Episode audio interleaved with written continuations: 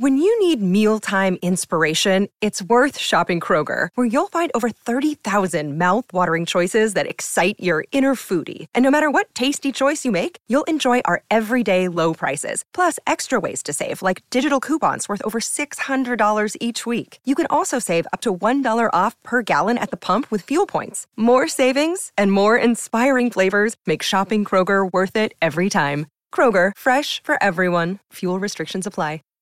Welcome to the Boneyard with Steve Robertson. As always, I am your good friend and host, Steve Robertson, here on the Hump Day edition of The Yard. One day closer to college football, kids.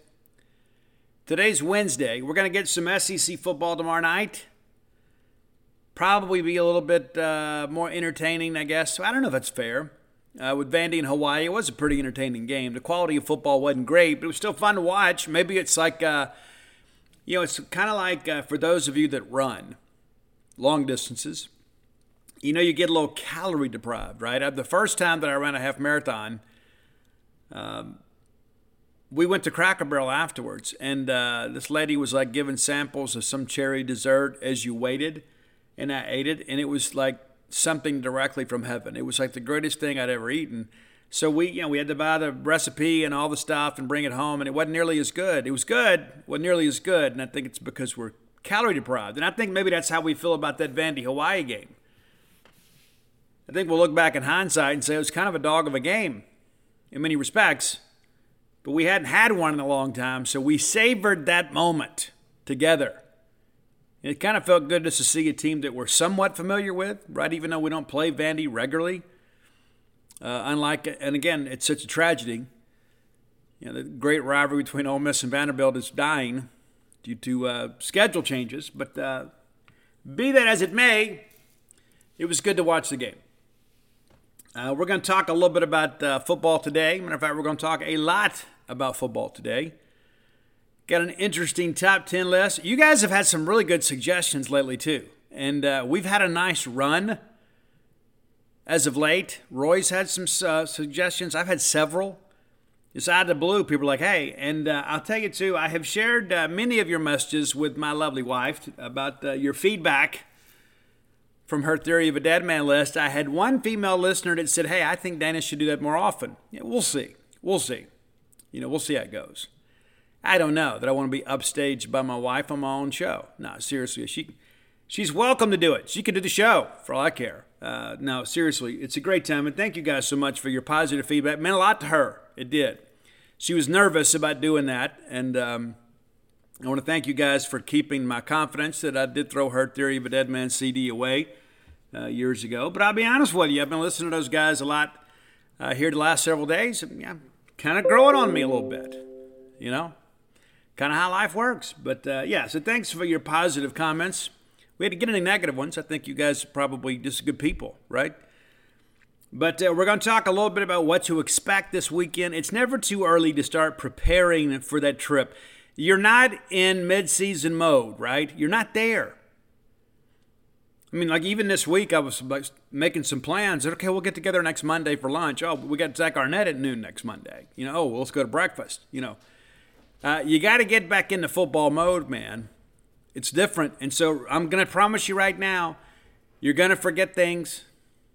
Those of you that tailgate, you know, it's going to be possible. You're going to, you're going to forget things.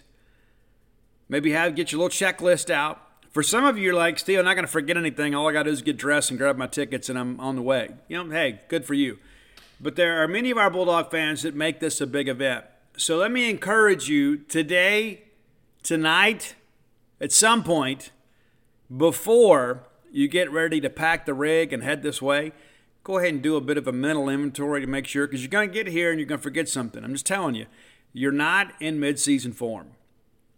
Be patient with yourself. We're going to go over a few things today. I don't have any tailgating tips for you or anything like that, but uh, we're going to talk a little bit about, uh, you know, kind of looking ahead at the season for the SEC as a whole, our updated uh, win loss totals and things like that. And, uh, kind of tell you who I'm bullish on, who I'm not.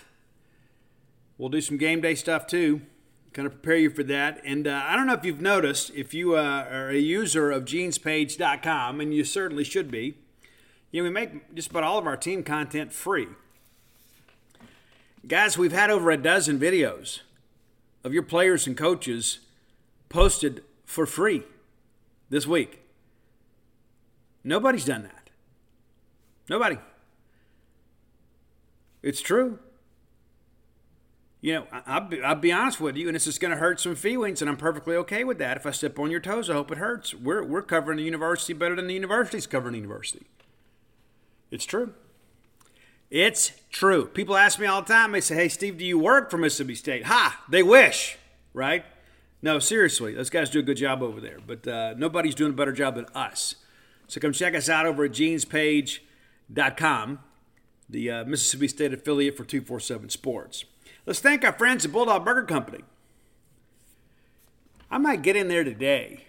Now that I think about it, I might get in there today. I'm kind of kind of jonesing for those sloppy Joe sliders. You know, maybe we'll see. Wife's coming home today. She'll be home later this evening. So, like usually, what I do, like many of you, I'll just eat big for lunch, get something light at dinner, right, or just have something around here.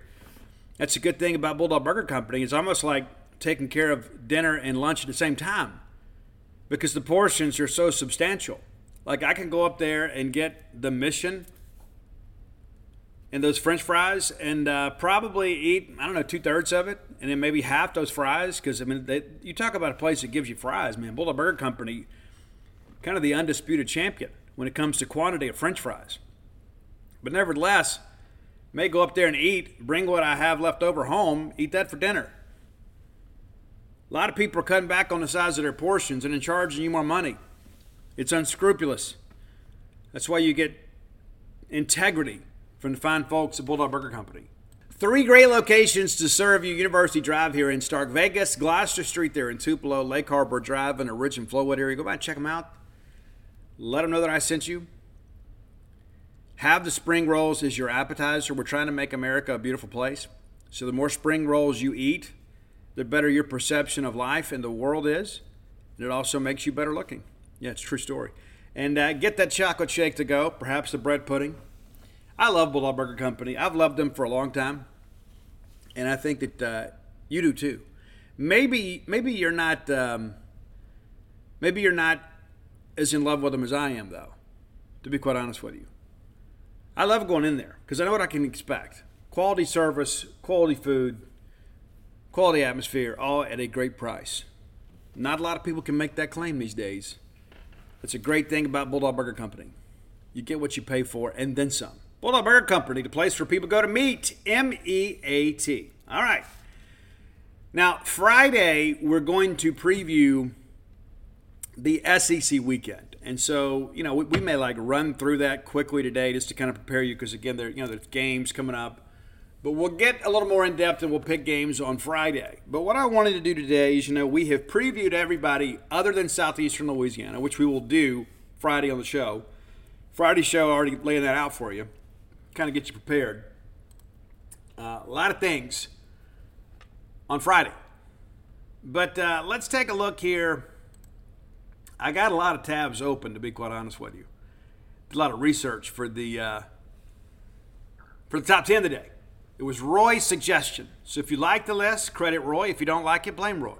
It's a good list, though, to be honest with you.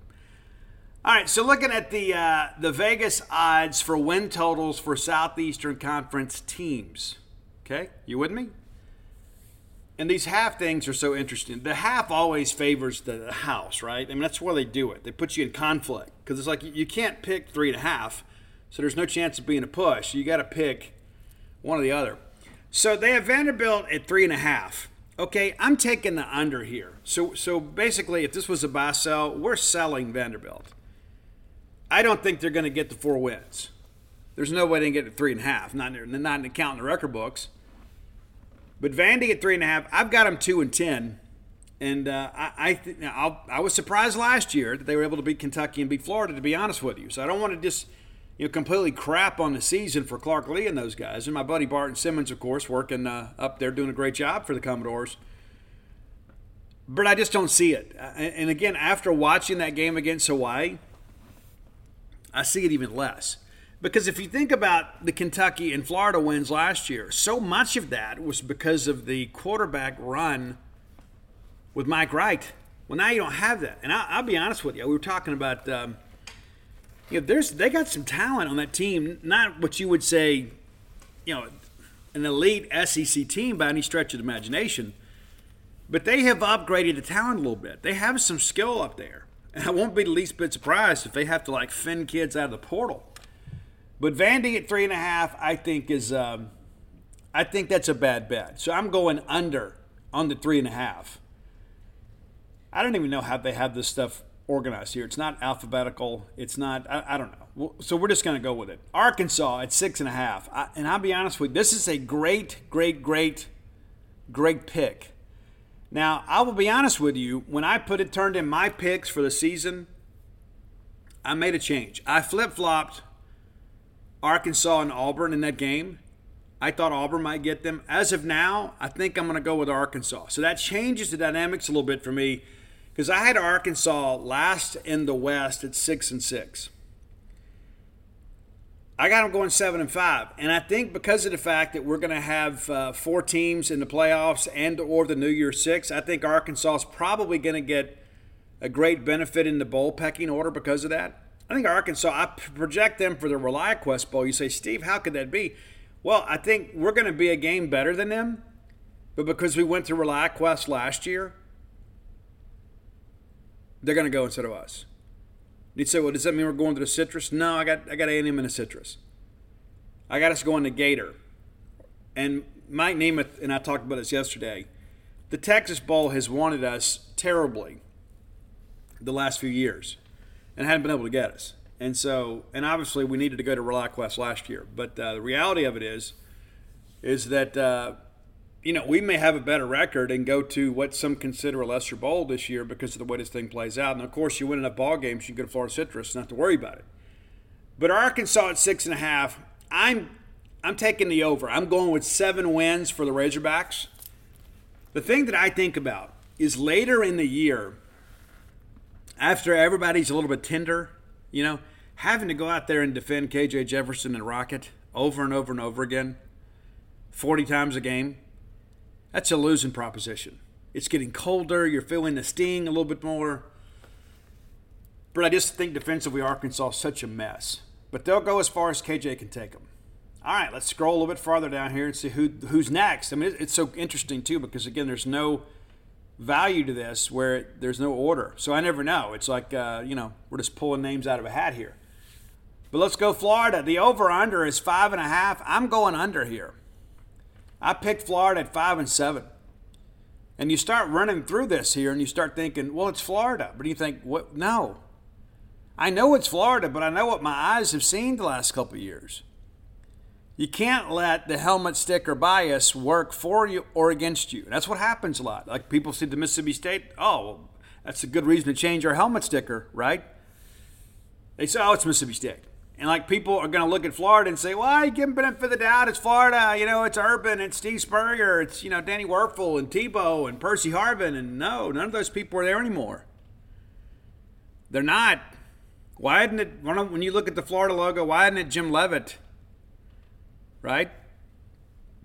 Why isn't it Felipe Franks? I know you watched the Swamp Gators documentary that was very self-serving. Like, oh, Florida, chop chop. No, no. This is a Florida team that's in trouble. I'm taking the under at five and seven. All right, next up on our list is Auburn, six and a half. This is a tough one, kind of like Arkansas, because I think these are these are contemporaries and think it's very close. Guys, I'm going under. I'm going with six wins for Auburn. And I know I got some people listening to this and say, Steve, no, I'm going six. A lot of moving parts to this. I think they're a little bit talent deficient. And listen, again, they went in a portal, so you don't necessarily know how those things are going to mesh. We've, we've seen this so many times when teams go wholesale in the portal, you know, and it's like they, you know, they hit on one or two kids and they, they, they don't on some others. Give Freeze some time, but um, I don't think Auburn is a bad team. I don't think they're a great bowl team this year either. You know, I think six and seven is probably the sweet spot. I think we all kind of say, yeah, they'll, they'll be a bowl team. I got them going to the Liberty Bowl, but I got them at six wins. because I've again I felt differently three weeks ago.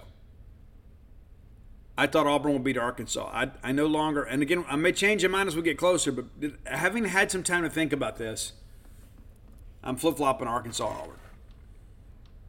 And just so you know, too, my last place team in the West right now is Ole Miss at six and six, because I think they lose a tiebreaker to Auburn. Yeah. All right. Next up for us is Kentucky, seven and a half. I'm taking the under on this. I think this is easy money. I'm not going to bet my house on this. I'm not going to bet a substantial amount of money. I don't see Kentucky getting eight wins, and I don't know how anybody else could either. I, I don't know what's driving the bus here for Kentucky every single year. And, and everybody seems to forget. Like it's like, oh, they won ten games this year. But what about all those other years when you expected them? Well, they're going to take the next step this year, and then they're seven five. No, there's never any accountability for that.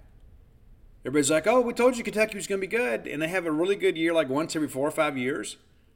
But they're mediocre the rest of the time. They're a mediocre team this year. Now they could surprise, but you know this time last year uh, you know, Will Levis was supposed to be the first pick in the draft and certainly the first quarterback taken, and he wasn't. And he shouldn't have been. There was all this hype, and I remember last year, Robbie Falk and I had this discussion. They're talking about Levis was. I said, I don't see it. I don't see it. The product. You don't just have bad production or very mediocre to average production, and then all of a sudden, you're going to figure it out what happened, there's so many people last year that just went kind of went along with what some of the draft analysts said. It's like, hey, this guy from a physical skill standpoint, this guy's a pro. Problem with that is, doesn't appear to be able to read defenses. It's tough. So yeah, I'm going under. Going under. Uh, I think Kentucky's a six and sixteen. Could be a seven and five team, but either way, we're safely under the seven and a half there. Based on the odds I'm looking at. All right, we scroll along here too. We're scrolling, we're scrolling, we're scrolling, and we get LSU, nine and a half. I'm going over. I think that's a very interesting thing. I don't see LSU losing three games. I guess it's possible. I think Jayden Daniels could end up being the SEC Player of the Year if he stays healthy. Because if you remember, like beginning of the year last year, like even against us, LSU kind of struggled to figure out what to do with him. Is he a pocket passer? Do we want him to run a lot? Is there a lot of quarterback design runs here? Do we do some power? You know, and against us, it was kind of backyard football, right? They didn't have a lot of design quarterback runs for him. But after our game, they did. It's like they finally, Brian Kelly and those guys kind of figured out, so you know what? It looks like he's smart enough to get down and get out of bounds and protect himself. Hey, let's sprinkle in a little more QB run. And then he destroys Ole Miss, right? And so later in the year, they don't beat Alabama without the quarterback run. But I've got LSU as a team that uh, some people are picking them to win the West and then losing to Georgia and Atlanta. Uh, I've got Alabama winning the West, but uh, I definitely think LSU will win 10 or more, probably 10 or 11. Uh, but they'll be in a New Year's Six somewhere, you know, surely. All right, we're scrolling, we're scrolling. Ole Miss, seven and a half, absolutely under. Absolutely under. I don't see them winning more than seven. I've got them winning six, but I could see, hey, you know what? They could, you know, they could beat Arkansas or, or uh, Auburn and get to seven. I don't see Ole Miss getting to eight. And Steve, Steve, you're a hater. Well, think about this before we even get started, right? They got LSU, Alabama, and Georgia on the schedule. That's three losses. So you mean to tell me they're going to go the rest of the year and only lose one more game? With toss-ups against Mississippi State, Arkansas, A&M, Auburn, they're going to go undefeated in those games? Are they going to go 4 and 1 in those games? I'm not buying it. It's a bad schedule and not only do you have three of the heaviest hitters in the conference, the way this schedule lays out is not good for Ole Miss. And I'm not just sitting here talking trash about Ole Miss. I just don't see them winning more than seven. If they do, hey, congratulations. I just don't see it. All right, we're scrolling. We're scrolling we're still scrolling. You guessed it, still scrolling. Missouri, six and a half. Yeah, I'm going under here too. I think this is easy money. Missouri has some offensive skill. Defensively, at times they played exceptionally well last year. They just couldn't put it together both games. You know, both sides of the ball in the same games. You'd think, okay, well, this year they'll they'll figure some things out.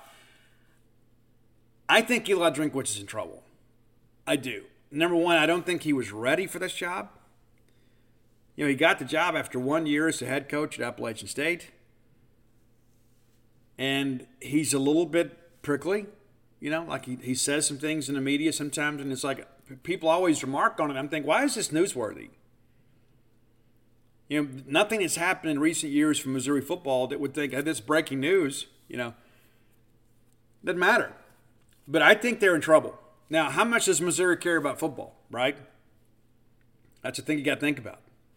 How much do they care? But I got them. I got them having a losing year this year. I think it's going to be tough. You know, last year we were rooting for them down the stretch because you know all of us, uh, you know, grassy knoll conspiracy types, conspiracy types. I told you a month before it happened, Missouri was going to beat Arkansas because it, the money matters. You say, Steve, are you telling me they fixed the game? I'm not telling you they fixed it, but I can promise you this. It didn't hurt anybody in Birmingham's feelings when Missouri beat Arkansas, ensuring that we got one more team into the bowl picture, more money in the SEC coffers. Did they fix the game? I don't know about that, but I can tell you this nobody was unhappy about it. They won't make a bowl game this year, though. No. All right, we're back to scrolling. It's almost like spinning the wheel on uh, on the Price is Right. God rest your soul, Bob Barker. Georgia with 11 and a half. This is a tough one, man. It really is. Because you think, in order for me to win here on the over, they got to go undefeated in the regular season. I think they're going to. Because I think, I think really the, it probably boils down to uh, Tennessee and Georgia. And I think Georgia's just simply going to have too much on defense for Tennessee. I think Kirby Smart and those guys will have Joe Milton kind of think, thinking a lot. You know what I mean? They're going to have him kind of hesitating because Joe is a great big arm and is very instinctive. But what happens when you kind of you know throw some things at him he hadn't seen yet? I think Georgia, talent standpoint, schematic standpoint, I think they'll be too much. So it's tough, but I'm going to take Georgia to go undefeated in the regular season. So we're taking the over. Alabama. Then I scroll along that time, 10 and a half. I'm going over here. Some people are thinking maybe they lose to LSU, maybe they lose to Tennessee. Okay, well, they'll lose one of those two and could still finish with the over. I'm taking the over. I've got Alabama going 11 and 1. Now, I'm not willing to put up any money on this, but every year that they forecast failure for Nick Saban, he like wins a national championship. I do expect Alabama to be really good no matter who the quarterback is. There's a lot of pieces around that quarterback where they, they could basically just be a caretaker of the offense. Just don't go out there and lose a game. I think Alabama's going to be much better on defense, too. Not they were bad last year. They got some dudes, though. Mississippi State, six and a half. That's over, baby. It's easy money. I'm taking that over and I'm running with it. And it's so interesting that some I've seen some people out there projecting us to have a losing season. And I've even asked a couple people, and it's not even worth the time of their time. They don't they don't know. Like, why? Well, you got State going five and seven. Why? Well, you know, new coaching staff. I said, well, you understand that everybody's back defensively, with rare exception. You know, you know what Arnett's been there for three years. Well, yeah, he's a first time coach. There's a new offense. Do you understand Mississippi State has the most experienced roster in the Southeastern Conference? State's going to start 19 to 22 seniors. Were you aware of that? Oh, well, no, I didn't know that. You know Will Rogers is one of the most prolific quarterbacks in the history of college football. You know, you know that. And, and his job got a little bit easier. Well, yeah, I guess. But he's going to be under center. No, he's not. You know that that's a conversation that I have regularly, and that's a problem with lists. Anybody can make a list. Requires no skill. Requires no inside knowledge. It also doesn't come with an accountability piece either. Everybody gets to keep a job. We don't have to scroll along here because we got a lot of SEC teams here at the end of this list. We got South Carolina, six and a half. Not, there's a reason Vegas makes a ton of money, right? Because they know how to position these things. I've got Carolina going six and six. I do. I think there's going to be a lot of six and six, seven and five in the league this year because I think a lot of teams in the second half of the league are going to beat each other up. In South Carolina has Clemson and North Carolina in the non conference schedule. I got both of those games as losses. So you begin to work your way through that and say, well, if they go 500 in the league and then 500 non conference, well, guess what that ends up being? 500, 6 and 6. So if you have them losing North Carolina and Clemson, and you consider the fact that they have to play Tennessee and Georgia right out of the gate, it's easy to talk yourself into six and six. So they could pull an upset out there, you know, they could. Because Shane's done that in each of the last two years. They found a way to beat somebody they shouldn't. The problem that South Carolina's going to have this year is that the league is kind of getting better around them, and they're kind of ending, reaching the end of a talent cycle. Spencer Rattler going to be kind of like KJ Jefferson, a lot of pressure on his shoulders, to say the least. Texas A&M eight and a half. I'm going under. I could get to eight and four with A&M. I can't get to nine and three. And you know as well as I do, there will be some meltdown between Jimbo and Bobby Petrino. You know it. I mean, it's basically two Brahma bulls out there rolling around in the yard, you know, and it's like at some point there's going to be some type of argument or discussion about play calling, and Jimbo's going to want to call this. He'll over, overrule Petrino, or Petrino's going to say this. It is so difficult to take a guy or a, a lady that has been the leader of an organization and then expect them to go be a good soldier. When you're used to being the shot caller, and now all of a sudden you've got to go follow orders. It's difficult to do that. And people forget Petrino was head coach last year too. It's not like he's just been sitting around. And so when you have a guy that has been a head coach as long as Petrino, what kind of soldier is he going to be? There's, at some point there will be a blow up. We, we may not be privy to the details, but at some point they're going to blow up. I got them eight and four, and I can say, hey, you know, if State beats them, it's probably a seven and five team. But again, you start thinking about your contemporaries, right? Texas A&M is a pretty manageable non-conference schedule. Got to play Miami. That's big. But what do they do against Arkansas, Mississippi State, Ole Miss, Auburn? What do they do with that group right there? That's going to determine the season. Do you split those games? Yeah, maybe you do. Do you go to South Carolina, win that game? Yeah, probably so. I've got them going eight and four. I can see seven and five. I can't get behind nine and three. Tennessee nine and a half. I think that's easy money, baby. I, I do. I think the only games that Tennessee really has a chance to lose without a major injury is Georgia and Alabama. That's 10 wins in a regular season. Who else is going to beat them? Unless they beat themselves, which is certainly possible. So, again, I understand what Vegas did here. I don't think most there's some people that would say they're probably a nine and three team. I don't know right now, based on what we know, how you could look at this Tennessee team and say they're not a 10 win team. Look at what happened last year. So, well, you know what, Steve? They lost Hendon Hooker. That's true. They did. They did. I just don't think, number one, the East is as good as last year. And so you begin to think about, you know, how Tennessee's going to rack these things up. Well, they get Vandy. Okay, that's a dub right? They get South Carolina. That should be a dub. They get Kentucky. That should be a dub. They get Missouri. That should be a dub. They get South Carolina. That should be a dub. You, you, you see my point here. The only team in the East that you look at, in Florida, win, that you look at and say, you know what, that team is clearly better than Tennessee is Georgia.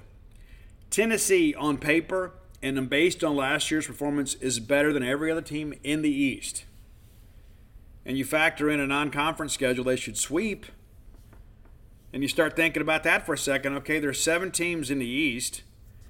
They're one of those seven. And then you have the Georgia loss. Well, that's five dubs right there. You won your non conference, that's nine. So all you got to do is get one win against the West, and you got 10. That's going to happen. I like the Tennessee team. I like the Josh Heupel hire. I think a lot of people are going to regret the fact that they uh, passed on that job, and again the fact that the Tennessee able to navigate this NCAA labyrinth without the bowl ban, pretty significant. This is going to be a fired up Tennessee team. That's that's how I see it, and uh, this will be the last time that we talk about projections of the season because guess what? The season's here. You know, so we'll get together on Friday and kind of go through it week by week, and uh, you know, like we like we do. You know, uh, that's a big part of the show, right? And so during football season. So let's take a quick look at the uh, SEC schedule. Just and again, we'll give you further details as we get into uh, into all this. But um, you got a couple of uh, SEC games tomorrow night. That's right. You got Florida and Utah at Utah. A lot of discussion about the health of the quarterback at Utah. You know what, what's happening there. You know he tore his ACL in the bowl game, and they've been very careful with him. He's not going to be 100% no matter what they do. I think maybe they start him, but you know, as you you and I both know, the guy that's taken the lion's share of the reps has been the number two guy. I was, Mike Namath and I spoke about this earlier about um, when Mississippi State went to uh, BYU several years ago. You know, we go out there and it's like we go through, walk through at night, and we're like, hey, this is cool. Hey, we're good. We're good, man. We're good. And then we get into the ball game and everybody's sucking wind. Florida's been down here in this humidity, and last year in that fourth quarter, I think it got to Utah a little bit. I think the altitude's an issue.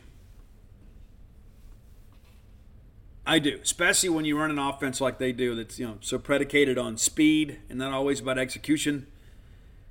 It's going to be interesting. I've got Utah winning a close one here. I've got Utah winning and Florida covering. That's how I picked it on the Gene's page uh, uh, projections. But uh, looking forward to watching that game. Again, that's Thursday night on ESPN. I know you can't wait. I can't wait. Around that same time on the SEC network, South Dakota, I believe they went 3 9 last year, will be at Missouri. I told you I don't expect Missouri to win much. Uh, South Dakota will go in there. Should be an easy game. And then, of course, we get into uh, Saturday's games. You got Virginia at Tennessee. Ball State is at Kentucky. Western Carolina, the Catamounts at Arkansas. Mercer at Ole Miss. UMass at Auburn. UMass went 111 last year. Southeastern Louisiana in Stark Vegas. UT Martin is at Georgia. New Mexico, the Lobos. Zach Arnett's alma mater will be at Texas A&M. Alabama A&M is at Vanderbilt. Middle Tennessee is at Alabama. North Carolina at South Carolina. That's the that's a, a night game too. You start running through all this because like after we play, like, hey, what are we to watch see when we get home? That's the game. UNC and South Carolina. Because everything else that evening is a dog of a game. And then the best game of the weekend, probably in the country, Sunday night, LSU and Florida State in Orlando. Yeah, so good weekend, but you got the recipe for a ton of blowouts this opening weekend. But uh, you you start sizing this thing up, Florida and Utah. That'll be fun. I don't think Tennessee and Virginia will be, but LSU and Florida State certainly should be. I think UNC and South Carolina will be a fun game too. Uh, so yeah, when you get home Saturday evening, or you get back to the condo or the tailgate or wherever you're going to be, the RV, the campsite, whatever, you got a pretty good ball game to watch uh, that evening. And again, we'll preview these games a little more in detail on Friday uh, on the show. Time for uh, today's top 10 list. How about that?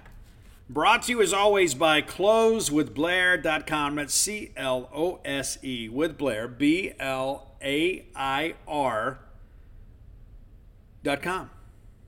Are you familiar with that? I think we do. Let's hook him up 601 500 2344. 601 500 2344. Blair Chandler, your friend in the industry. A lot of confusion these days about mortgages, where things are headed. Nobody knows better than him.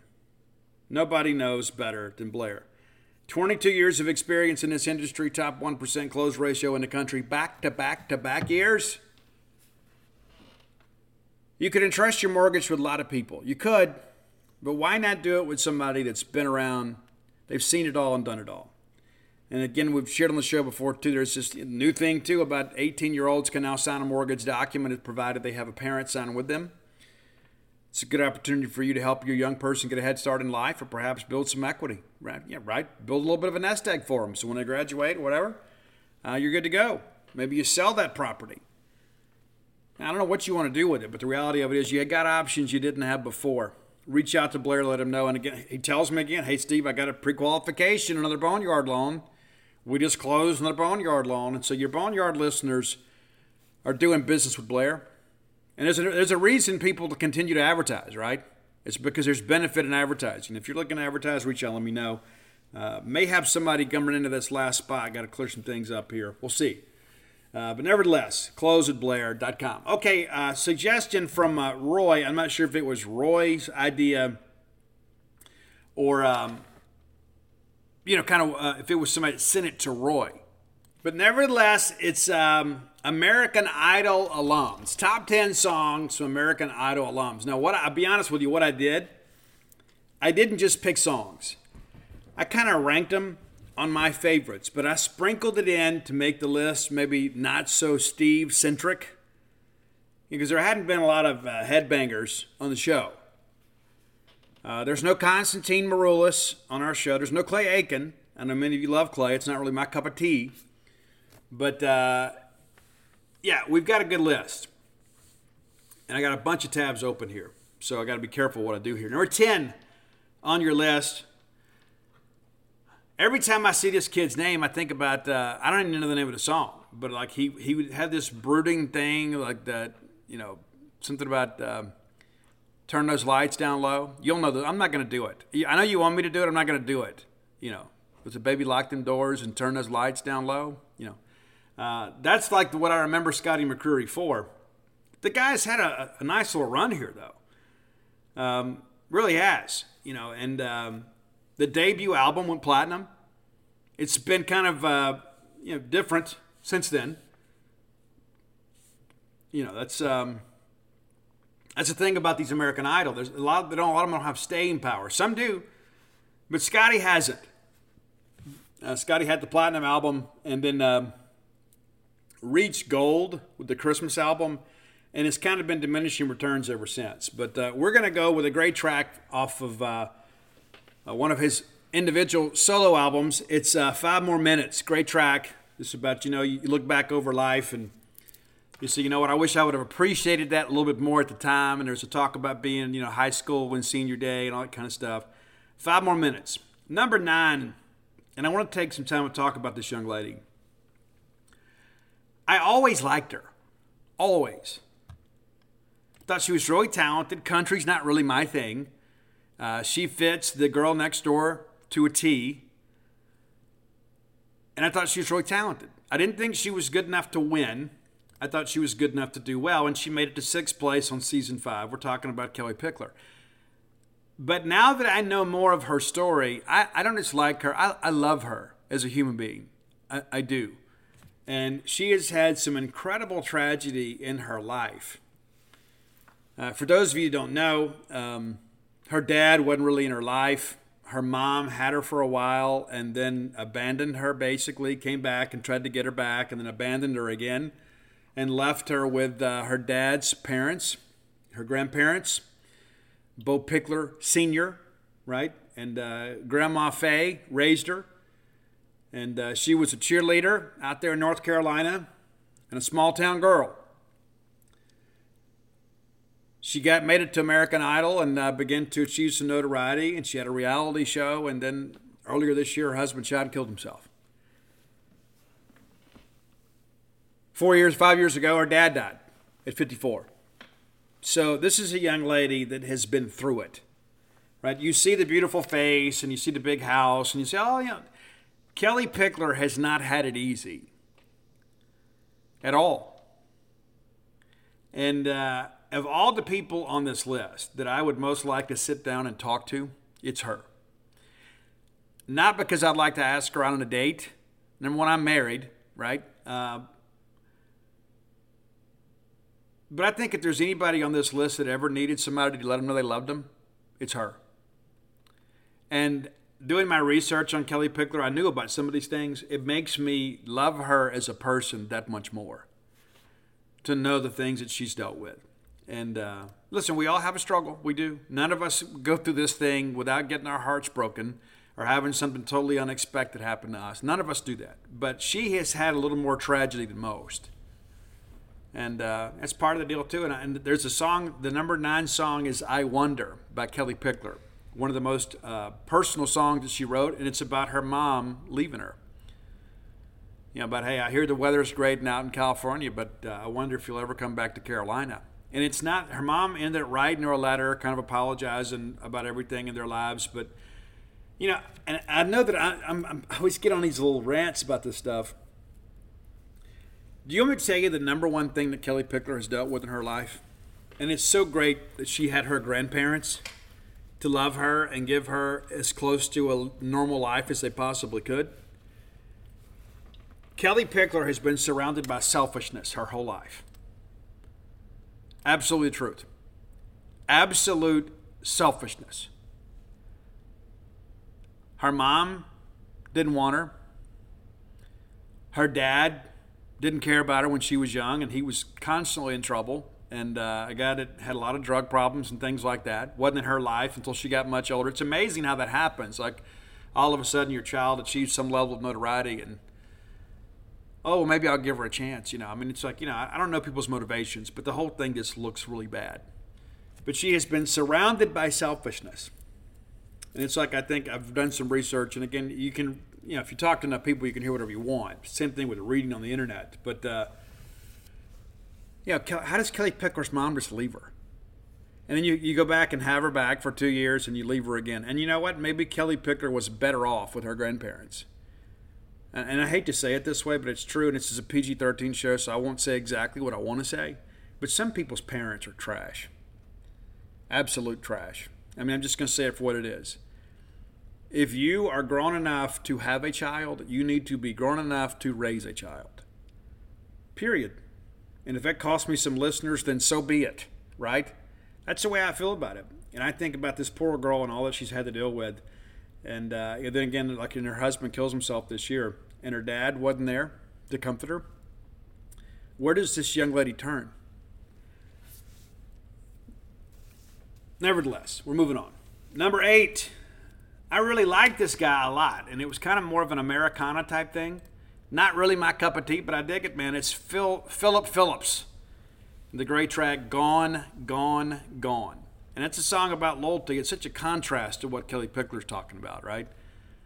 You know, so much of that. You, you hear the title "Gone, Gone, Gone." It's like basically, if you had if you had trouble and you called me and you said, hey, "Then I'm I'm gone. I'm out the door." I'm coming to you. I'm, I'm, I'm loyal to you. And loyalty is such an underrated attribute of the human experience, right? Because the world is such a will to power. I mean, how many people are truly loyal to you? And I'm trying to get you depressed or anything, but have you ever stopped and really considered that? Because you just kind of take things at you know, face value or take things for granted. Oh, yeah, I got a great bunch of friends. Yeah. And then you'll be the guy on uh, WLBT or on, on, on uh, you know, Fox News or something – oh man, we never saw it coming. You know, yeah, because you don't know people.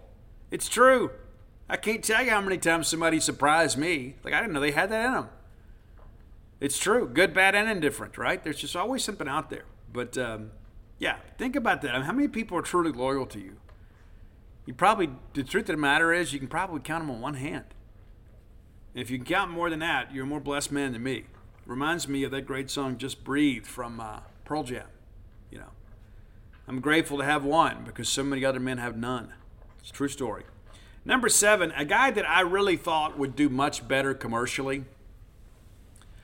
And uh, one, maybe I've got, you know, maybe I like this guy because uh, he covered the great Badlands song "In a Dream" a cappella in season four.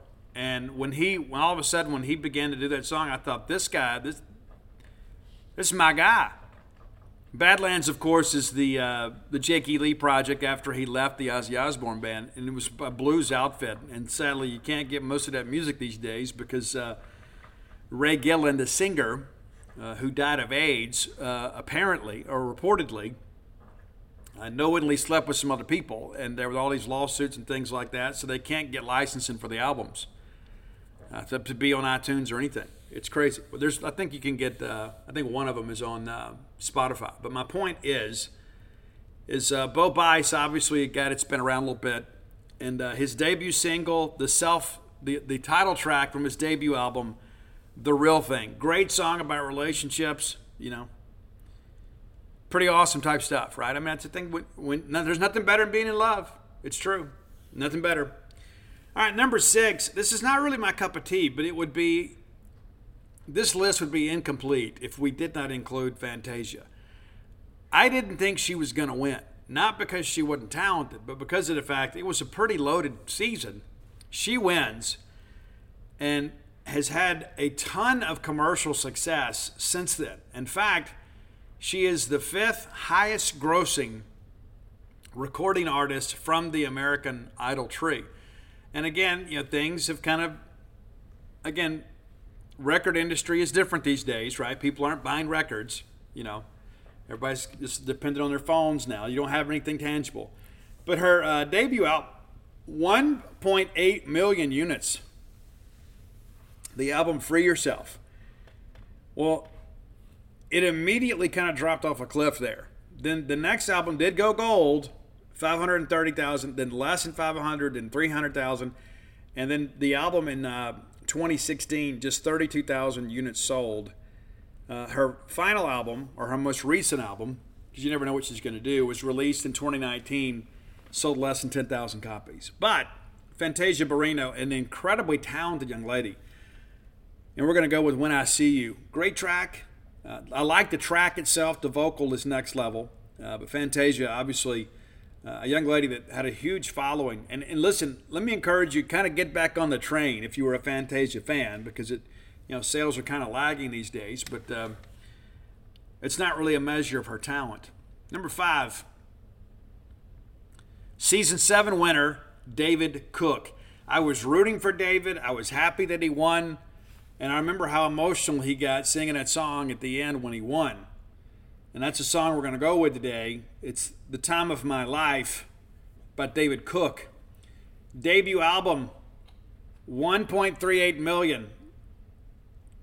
Album 2 133,000. Album 3 11,000. So it's kind of what happens is like once it fades with a lot of these artists, you, you get that initial thing and they get the big rush. They're on American Idol, and every week you get to know them and their families, and you love them and think, oh, this is amazing. And then you get that debut album, and then you move to something else. Right? That's just how life is. That's just what it is. Number four, one of my favorite American Idol contestants.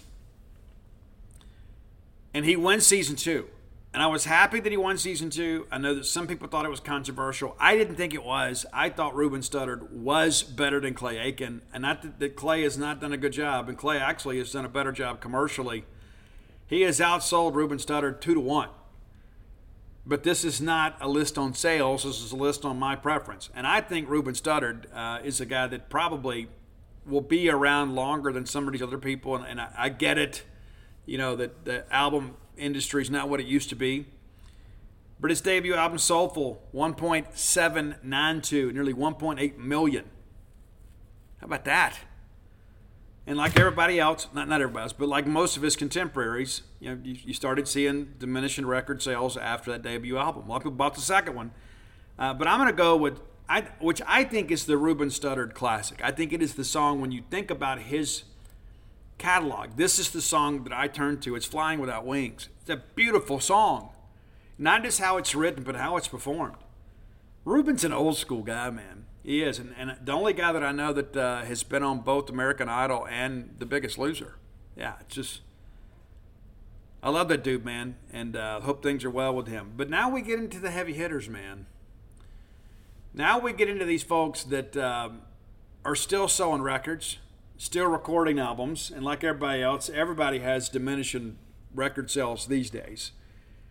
But uh, when you start, you know, running the numbers here, you got uh, 25 albums between these three artists. 25.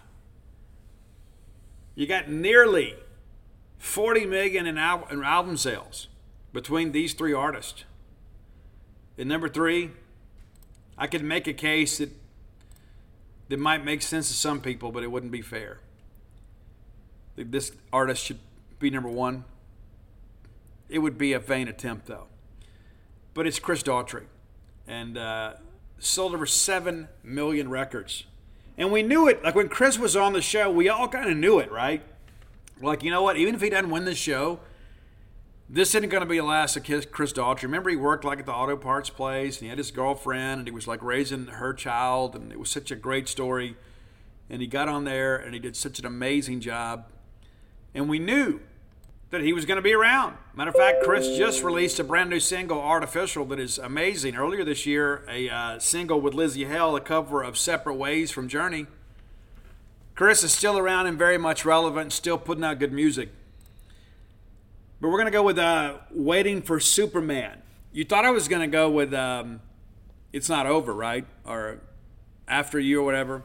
That's what you thought. But no, we're to go with Waiting for Superman, which I think is an underappreciated song in his catalog. But uh, uh, Chris and the guys uh, released an album here just a couple years ago and uh, kind of releasing singles as we go, which is kind of how things work now you release enough singles and then you put all the b-sides together and then you release the album. Used to you'd have like a, a, a an advanced single and then that would kind of tease the album because uh, people from my generation like listening to albums in their entirety.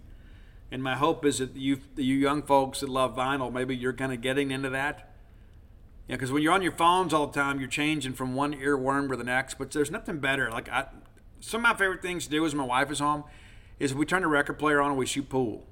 And then I got to go over there and you know, change the record or whatever. And there is a journey that an album takes you on that you're never going to find yourself. It's not. If you just skip from single to single to single to single, you're never going to, it's never going to work. That's one thing we talk about album rock.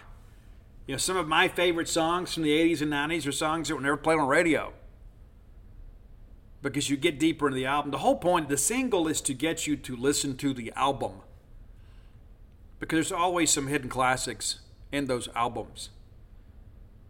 Led Zeppelin 4 is not Led Zeppelin 4 just because of Black Dog and Stairway. It's true. It's true. All right, number two on our list, and uh, this you, you might could make a case for this young lady to be number one. I would argue strongly against that. She released her 10th album earlier this year, earlier this summer, as a matter of fact, an album called Chemistry that has already peaked at number six. It's Kelly Clarkson, season one winner, and the fact that she's still around and she's still very relevant, and um, of course on TV a lot. It seems like every time I turn around, she's on something. But uh, an incredible artist, and what's interesting about her too is just when she started kind of dipping with album sales, they pick it back up. And it's not like she changed labels or changed management. She was still with RCA. You know, she had this uh, sixth record deal with RCA, I guess seventh record deal with RCA. She changed to Atlantic uh, uh, after her time at RCA. But the debut album, 2.8 million. You're like, oh, well, yeah, that's what everybody else. Everybody else has the big debut. Guys, the second album for Kelly, 6.3 million copies sold. So it was the second album, the sophomore album. There was six times platinum and so it's kind of going away from what everybody else had. Like even Chris Daughtry, five million in the debut, 1.3 million, so back-to-back platinum records, and then things kind of began to diminish for him. But it's been much different for Kelly Clarkson. Great first album, tremendous second album. The third album, less than a million copies, 858. And then what does she do? The fourth album, back over a million. The fifth album, back over a million. Sixth album, right at a million. And so you begin to start doing the math here. It's over 14 million records sold for Kelly Clarkson, and again, the 10th album, which is the most by any uh, American Idol uh, contestant. Uh, what's ironic is one of the guys that uh, is kind of right there with her. Remember David Archuleta? Yeah, he's done nine albums. Did you know that? No, me either. But Kelly Clarkson's still kind of the queen in many respects. But we're going to go with the great song Stronger. What didn't kill you makes you stronger, which isn't true, but uh, it's fun to sing. There's some things that uh, doesn't kill you, but still kind of mortally wound you, you know, or maim you. That make me stronger at all. Just you know, kind of like Denis Leary says. You know, it's like you get cancer, then you go into remission, you get hit by a bus, and then maybe you die. Number one, though, and uh, give Simon Cowell credit. He said that early in season four. He's, I think you're going to go on to win this show and sell more records than any American Idol contestant in history, and she has. One album less than uh, Kelly Clarkson, but it's uh, Carrie Underwood. Who else could it be? It's Carrie Underwood. Debut album. Think about this for a second. 7.5 million copies sold for a debut album. It went nine times platinum. Second album, over 3 million. Third album, over 2. And then so things start to diminish a little bit. But again, a lot of staying power here for Carrie Underwood. And a lot of you think, well, I know he's going to go before he cheats. Nope, we're not doing that. We're not. It's overplayed. Not, not that it's not a classic song, it is. But I wanted to change it up. We're going church bells. Church bells for Carrie Underwood. That's your top 10 list today. A fun list, right? Because we all kind of have emotional connection to the show, those of us that have watched it. And others, even if you didn't watch it, you know, you, you had an opportunity to uh, hear a lot of this music on the radio. And is there a bigger superstar than Carrie Underwood? I don't, I don't know. I, I don't know if you could argue against that. I mean, goodness gracious, what a career that she's had. It's amazing. And it's hard to think, too, that, man, Carrie Underwood kind of rolled into our hearts 20 years ago. Yeah, let that sink in for a second. 20 years ago. Nuts. Well, there you go. If you have ideas for the top 10 list, reach out and let me know. Uh, best way to do that, I'm on all forms of social media at Scout Steve R. You can uh, send me or Roy a tip or a suggestion. We'll work it into the list. You've had some good suggestions as of late, for sure. Roy can be found on Twitter and Spotify at Dawgmatic67. It's D A W G M A T I C 67. And just pass along your idea. And you know what? If if we haven't done it, we'll do it. May take us a while, but we'll get it done.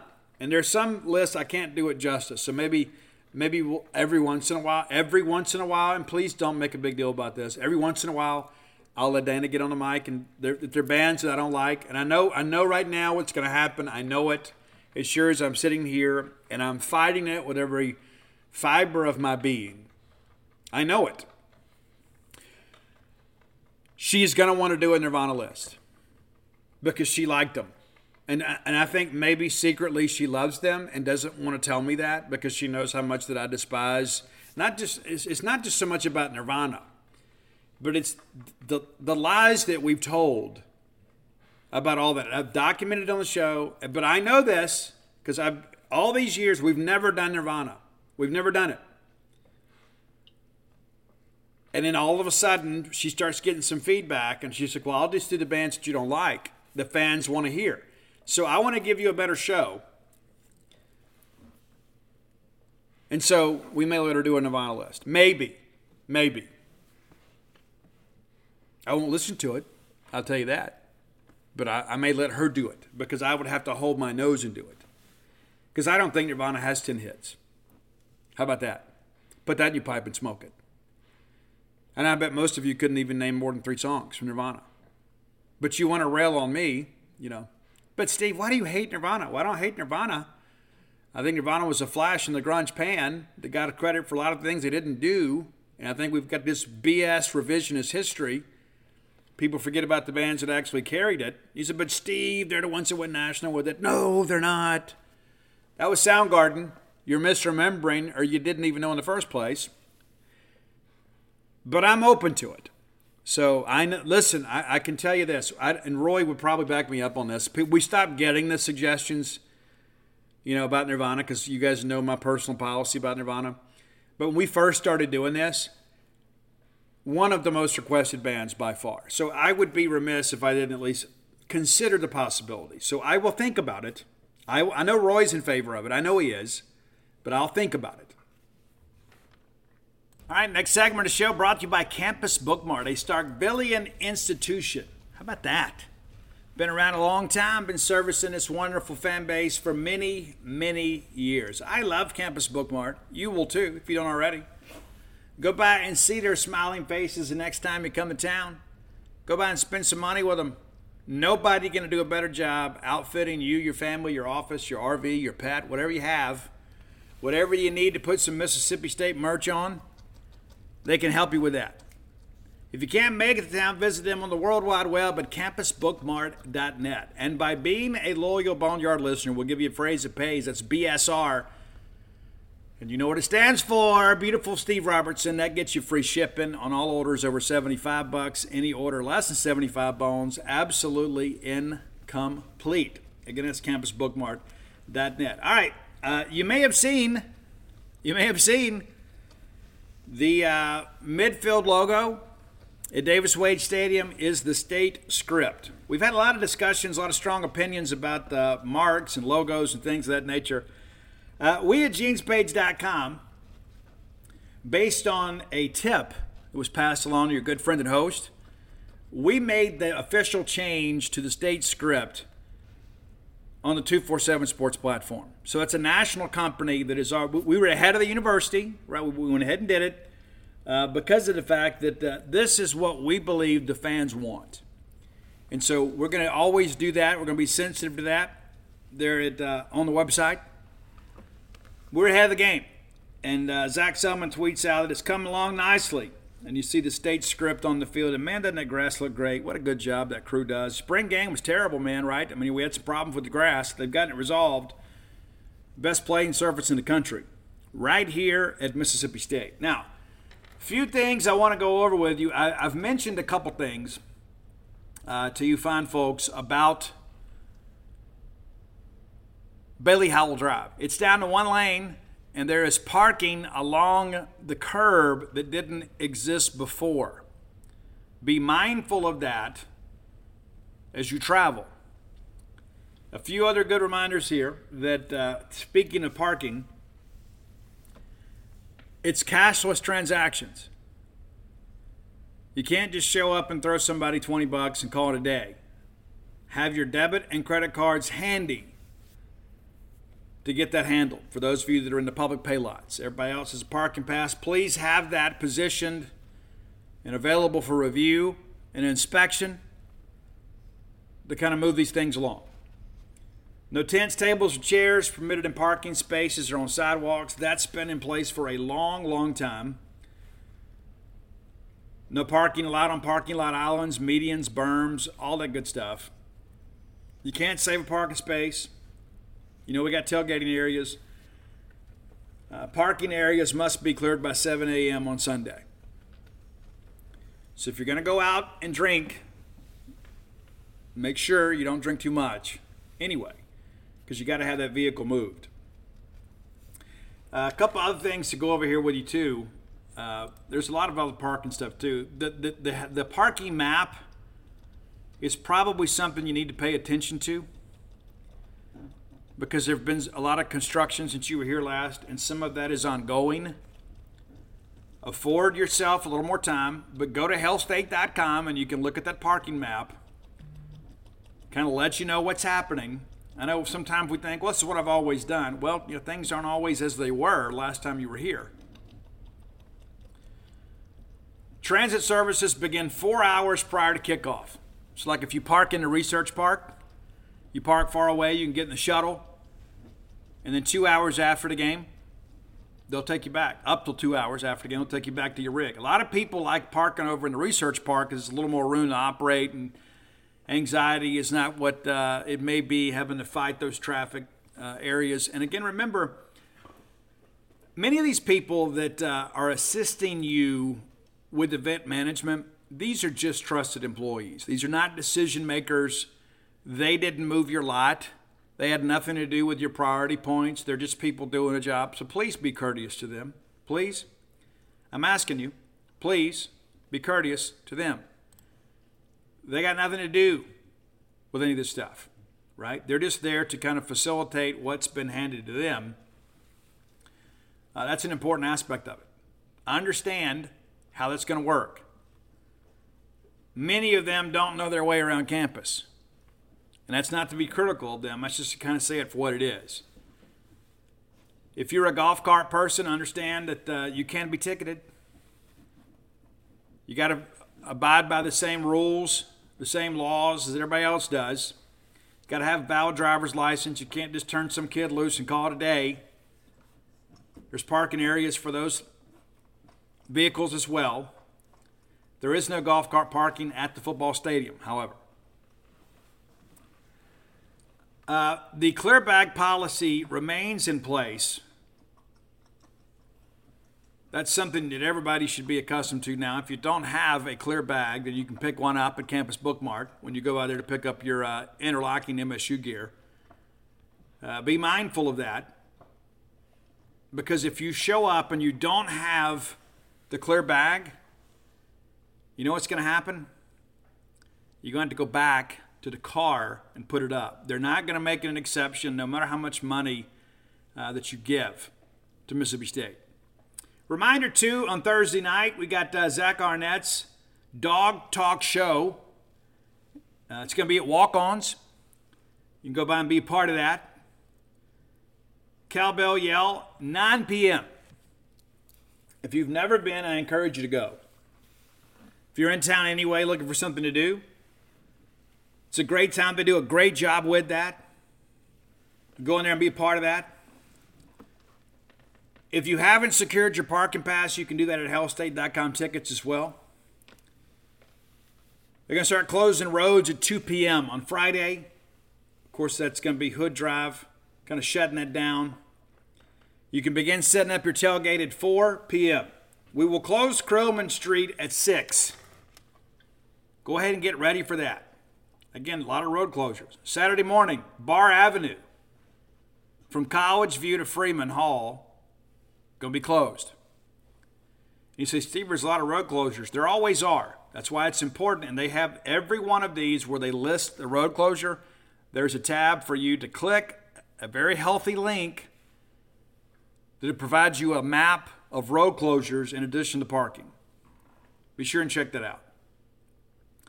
Uh, this Saturday, the free smart transits that run downtown and go to the old main, they'll get you rolling too. All that starts early. But tons of road closures. Be mindful of that. Ladies, again, I'm being your friend here. Remind them, hey, it wouldn't hurt to check. It wouldn't hurt to check. All right, so game day, a couple things here too to be to be mindful of as we kind of move forward here. Kind of give you a schedule of events here. So I mentioned all these road closures, but uh, the fan zone opens up at 11 a.m you have the inflatables for the kids, all the family fun stuff. You can uh, join Bullies Kids Club stuff there, pick up your packets. The official tailgate will open. There'll be some live music there. I am not performing, not yet. Uh, but that's you know, so. If you want to go ahead and get the party started, you can, and go ahead and get your tailgate early, and uh, they'll have some live entertainment for you at 11. Ticket office also going to open at 11 too. That's in the north end zone at the Dowsing Bell Plaza. So you say, Steve, I don't know where the north end zone is. It's on the same side as Barnes and Noble. Ticket office will be open.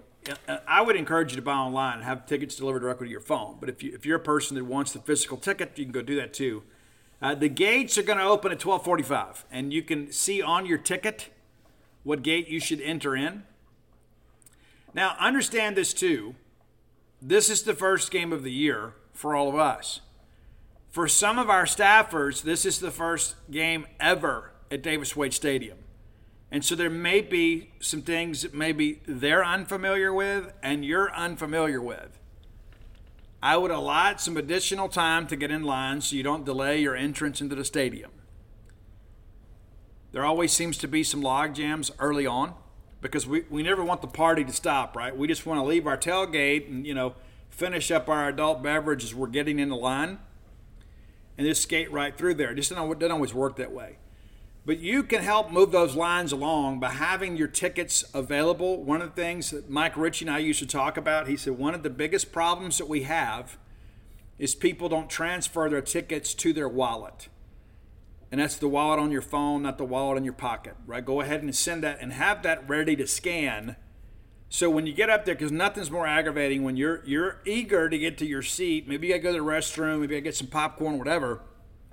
And like the three or four people ahead of you are completely unprepared to enter the stadium. Oh, oh, the tickets. Oh yeah, yeah. I gotta go find. Go ahead and get that done. Go ahead and transfer them to your wallet. They can track that to find out how many percentage of people have already moved it to their wallet. So you will move those lines along, save yourself some time and the people behind you some time by having those tickets accessible in your wallet prior to game day. You need to get that done. if you got them, go ahead and do it now. As soon as you get done with the show, Have it done. Gates open at 12:45. The dog walk. People always ask about this every single year before every game. It is traditionally just before three hours. Uh, excuse me, two hours before the game. Uh, 12:55, the dog walk through the junction. I know many of you like to gather for that. You like to have the you know the kids be able to give a high five to your players, get some pictures as they pass. They can't stop and do a selfie with you. But dog walk 12:55 this Saturday. Uh, the Drumline Junction Show, that's going to start at 1 o'clock. Reminder, too, many of you used to like to go watch the famous Maroon Band over at McCarthy. Well, McCarthy is no more. So they've moved, and that's going to be in front of Stafford Hall. Listen to the famous Maroon Band warm up in front of Stafford Hall at 1:15.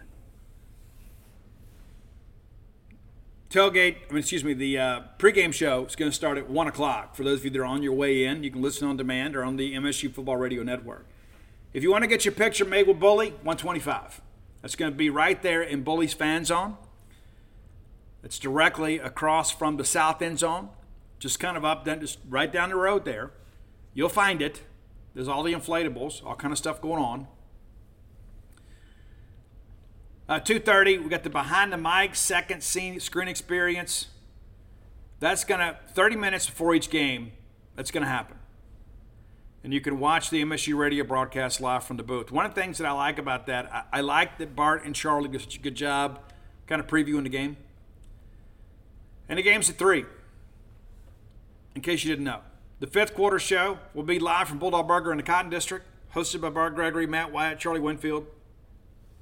Go by and you can meet them, say hello to them. They will not pick up your check. I've tried. But all of these times are important. We want you to come and have a huge game day experience. We want you to come in here and be able to get in and out of the stadium expediently. One of the things that I would remind too uh, this campus is ours, right? It is. We are not just consumers of a product here, we are contributors to a cause. Mississippi State is our home. And so I encourage you, if you're a tailgater, let's please clean up a tailgate before we leave. Uh, if you're a person that's going to be observing the game, you're going to be a member of the ticket buying public.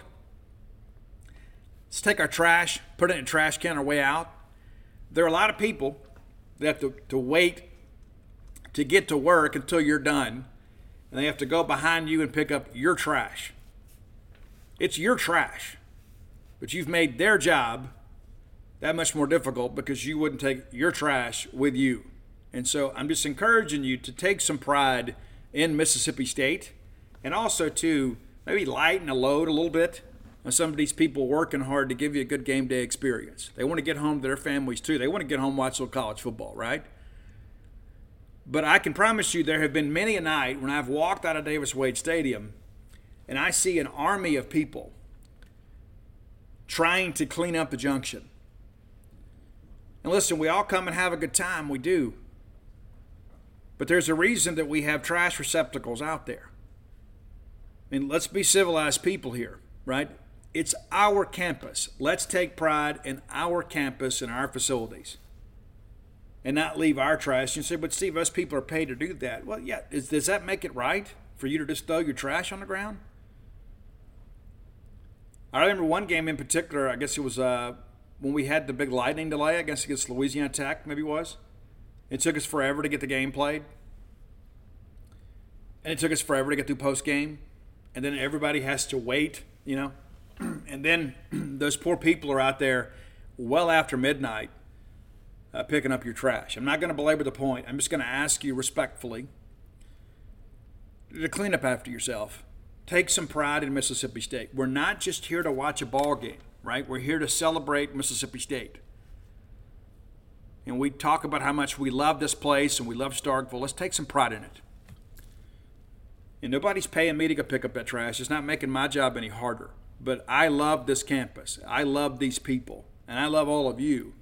And let's all work together to make sure that uh, when we get done, that we don't leave a mess for somebody else. And, I, and I, one of the things I remember it became a big issue a few years ago. It's um, maybe after the 15 season, and uh, it was some young people that uh, week in and week out left a huge mess. And I remember one night walking after post game, and I look around, and some of our fans are over there assisting the event management group, showing some pride, saying, "Hey, you know what? This this isn't right, man. We're gonna we're gonna help with this." Week in and week out, it was the same group, and eventually it got addressed. I don't know if it ever got handled, uh, but the reality of it is there are people that love this place, and we want to make sure that uh, you know we are a family. And I know that this whole transfer portal thing, you know, people are like, well, you know, these guys leave, they're not really a family member, but but we are. As I said on the last show, we're not going to transfer out. This is a shared collective experience for all of us. So let's all take care of the land that we love and the campus of which that we hold so dear. That's Mississippi State. All right, get ready to move along here. Uh, we did have some media opportunities this week, as you guys know. As I mentioned earlier, we've had a ton of videos already up for you at genespage.com. I had a, a uh, Jett Johnson interview we ran uh, earlier today and uh, met with our coaches. And I'll, I'll tell you, the, the thing that I, the sense that I get – you know, from talking to coaches and players, is we're just ready to go. And as Jett Johnson said, he goes, he said, I'm kind of weird. I, I, never think we're where we need to be, you know. And and I think that's the mark of uh, of a good competitor. To be quite honest with you, is yes, you want to be confident in your game plan, you want to be confident in your preparation, but you always go out there and it's like, hey, I got to be prepared for the unexpected, right? Now, a couple things about Southeastern that um, I picked up, and maybe you're aware of this, maybe you're not. Uh, Southeastern is going to wear a Mike Leach sticker on the helmet. Uh, they're going to help honor Mike Leach. You know, we're going to have a little bit of a celebration and to pay tribute to the life of Mike Leach. And uh, there will be a special recognition after the first quarter with Mike Leach's family on the field. This is the first home game after Mike Leach's passing. As you guys know, uh, Zach Arnett, you know, coaches in the bowl game. Now, this will be his regular season debut, and um, you know we're going to honor a great man that meant an awful lot to many of us. The reality of it is, is that um, this is the end of an era. Even though Coach is gone, we're going to pay tribute to him, and we're going to say goodbye. And by at the same token, we're going to embrace the future with Zach Arnett. And I can only begin to imagine what he's feeling. You know, because let's just be honest. Zach Arnett, while he is a fiery and spirited competitor, is not an egomaniac. It's not that he didn't think a lot of himself or a lot of his job or a lot of his uh, responsibilities, but Zach is not a Zach guy. I'm a Zach guy. I'm a Zach fan. Zach Arnett is not a big Zach Arnett fan. matter of fact, we, we spoke here a couple weeks ago, and I said, hey, you know, I interviewed Jared Pachenko about you. I don't know if you read that article. And he goes, No, I don't read things about myself. And I said, Well, even this is about you. I mean, it's one of your teammates. And he goes, Well, you know, maybe I'll read it during the bye week or something.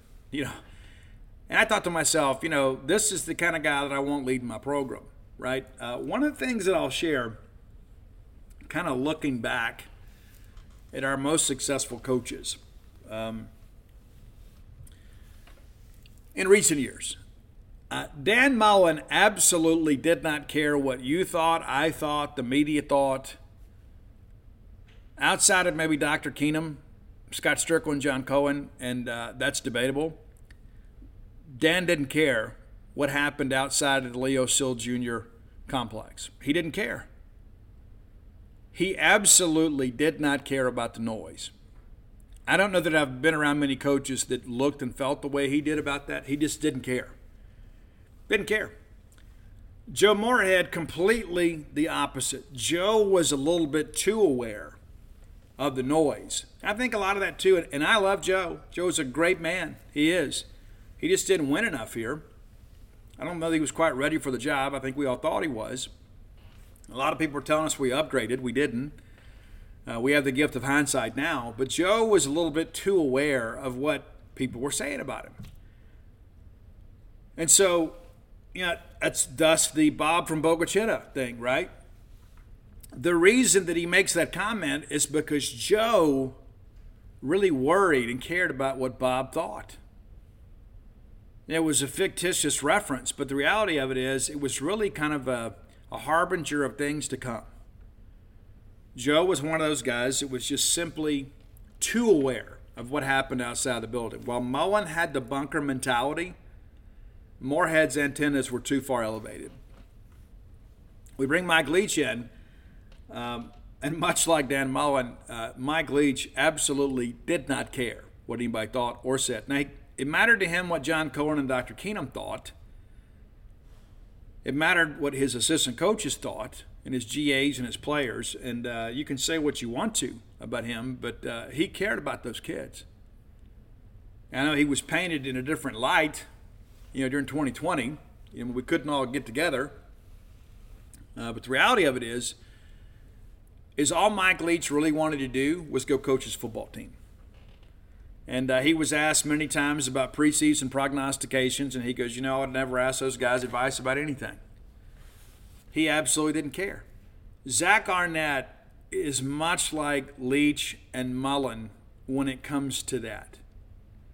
And I'll tell you this talking to players on and off the record, they love Zach Arnett. They want to play hard for Zach Arnett. I, have read many of your comments on social media and on our own genespage.com message boards. People like, man, I would run through a wall for this guy. And that's great. That sentiment is wonderful.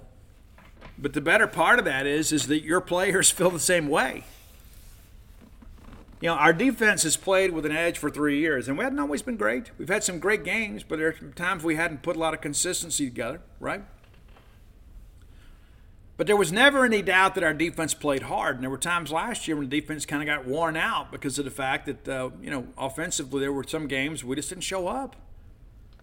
We didn't get the production we expected. And like in that LSU game, the Kentucky game, that fourth quarter, we gave up some big rushing numbers because we're just gassed, you know. And so with this new scheme, you know, we hope to control the flow a little bit better, you know. But talking to Cole Smith, he'll tell you that this offense has more of an edge. The Kevin Barbay hire right now appears to be a rousing success, but we hadn't played a ball game yet. We're going to play one Saturday, and I don't know that we're going to learn much about our team Saturday either. Yeah, I would caution you guys too. You know, 2019, Southeastern Louisiana nearly marched into Oxford, Mississippi, and Vaught Hemingway Stadium and beat Ole Miss. That game was a one possession game until the final minute of the game. Did you know that? Oh, you didn't? It was. Ole Miss added a pair of field goals to kind of get some separation and finally put that game away by 11 points. But Southeastern had their chances. Uh, Coach Frank Scelfo had a chance to transcribe his press conference yesterday. If you think those guys are going to be scared of us, you're kidding yourself. They see it as a measuring stick, a chance for them to kind of prove to NFL scouts, hey, you know what, I should have been an SEC guy, just didn't get the opportunity, but now I've developed myself into that caliber of player they understand that the NFL scouts are going to be out there breaking down this film of Mississippi State. They have a chance to kind of stand out themselves. And Frank Scelfo says, hey, the only benefit in going and playing those guys is getting that check. And if you think for one second that's what he really believes, you're kidding yourself. Frank Scelfo is a great coach and has done a great job there. And, and really, the only reason I think that he has not moved on to be an FBS head coach is because of his age. And yeah, ageism's a real thing, especially when you think about this profession. But you better believe that Frank Scelfo was telling his kids, hey, we can go up there and surprise these guys. You know, they got a new offense. They're going to have some little bumps. You know, they got a veteran offensive line at, at Southeastern, but they've moved some guys around. You know, they're, they're going to be taking on, you know, our front where we move and shift and blitz from odd angles and things like that. But if you think it's just about the check for a competitor like Frank Scelfo, you're kidding yourself. And I know what he said. I transcribed it. I know exactly what he said. We're going to win this game, probably going to win it handily. But if you think Southeastern's going to come in here and lay down for us, you're kidding yourself. It's not going to happen. You know, they, they got one SEC win in school history, and that was in 1950 when they beat Auburn. We talked about that here a couple weeks on the show. But this is a team that schedules pretty ambitiously in the non conference to prepare themselves for Southland Conference play. It's one of the reasons they're a playoff team. The best way to kind of expose your weakness is to match it up against real strength. And that's what they're going to do this weekend. They're going to learn a lot about their team. I don't know if we learn a lot about ours, unless it's of the negative variety. And we get back here on Friday, we're going to break down the Southeastern team. We're going to take a look at it and yeah, it's one of the things I love about football season. And to be quite honest with you, and no disrespect intended to my friends down in Hammond, because I've spent a lot of time there, worked there two different times. Um, I'm tired of talking about Southeastern. right? I, I feel like that's all we've talked about and written about for a month now is Southeastern this and Southeastern that. And it's not a sexy matchup. But I think with all the things that you consider going into this, it is the home opener, brand new offense. Uh, Mike Leach is gone, right? First year head coach. It's probably good that we're not playing Louisville or West Virginia or Arizona in game one. Let's get a game under our belts a little bit and uh, hopefully get you know deep into the bench and give a lot of guys a chance to play. But you know, especially with this offensive line, even though it's a veteran group, you know, they're they're they're being asked to do some things they haven't done regularly in a long time. So I won't be surprised if the offensive line plays deeper into the ball game, just because of the fact that we need those guys to develop some some chemistry together. Uh, we don't know how teams are going to attack us, and I think you know Will Rogers is probably probably the most eager of anybody to uh, to see somebody other than than Matt Brock across the sidelines uh, calling plays, to kind of see a regular scheme. You know, we get to see a very unorthodox scheme in practice just about every day. That's why the scout team is so invaluable, right? You're going to have somebody kind of mimic what your opponents are going to do. And so I think there are probably some opportunities that have not been available in practice that'll be available against Southeastern and certainly against Arizona. And, uh, you know, again, today is Wednesday. Before, you know, you get two more sleeps, and many of you are going to be headed to Stark Vegas. And um, we can't wait for you to get here, but I can tell you, uh, your coaches and players are ready to play a game for you. They're ready to get on the field. They're ready to show you what they can do. They're ready to show the world what they can do. But more importantly, they're ready to show each other. Hey, we got a good team. And again, it's going to be an interesting weekend in the SEC only because of the fact that um, there's going to be somebody out there that's going to, going to have a good game, you know, against a season opening opponent that should. And somebody's going to get uh, nearly upset. Maybe somebody gets upset. We just don't want to be us, right? But it's one of those weekends you look at, it's basically kind of a throwaway week as far as a fan entertainment standpoint. But the reality of it is, is your team needs a game like this. And then we'll ramp it up next week and, and uh, we'll welcome Arizona to town, right? I mean, and I'm looking forward to talking about Arizona. We'll, we'll get started with that, you know, on Monday with Zach Arnett. But um, before we get there, we're going to talk about uh, Southeastern one more time on Friday. We'll recap the game Monday and kind of begin transitioning into week two. And then from there, you know, it's kind of like, the, you know, if you're like me, you get into a routine, you know, hey, this is what we live for, right? It's college athletics. You know, you think, but, you know, it's like some of our great family memories are with Mississippi State in mind. So, if, again, if you're on the fence about coming, please come. There are some tickets still available through the Mississippi State ticket office. You don't have to resort to third parties and probably pay too much or run the risk of being scammed and go directly through the Mississippi State ticket office and play, pay face value for a ticket, uh, you know, with the normal processing fees. But uh, that, those are minimal, right? As always, please consider the Mississippi State ticket office first. Buy tickets direct from the university whenever you can. Well, Steve, I want a better ticket. Yeah, I get it. And when you do do that, do it from a reputable company uh, because there's a good chance that you get somebody's going to take your money and you're going to be stuck without any tickets. You're going to be making a donation to their derelict duties, right? All right, let's get ready to get out of here. If you hadn't done so, go to whenthebottomfalls.com and you can get uh, my latest book that'll be out here in a few weeks. Hopefully, I'll have a release date for you uh, next week, hopefully.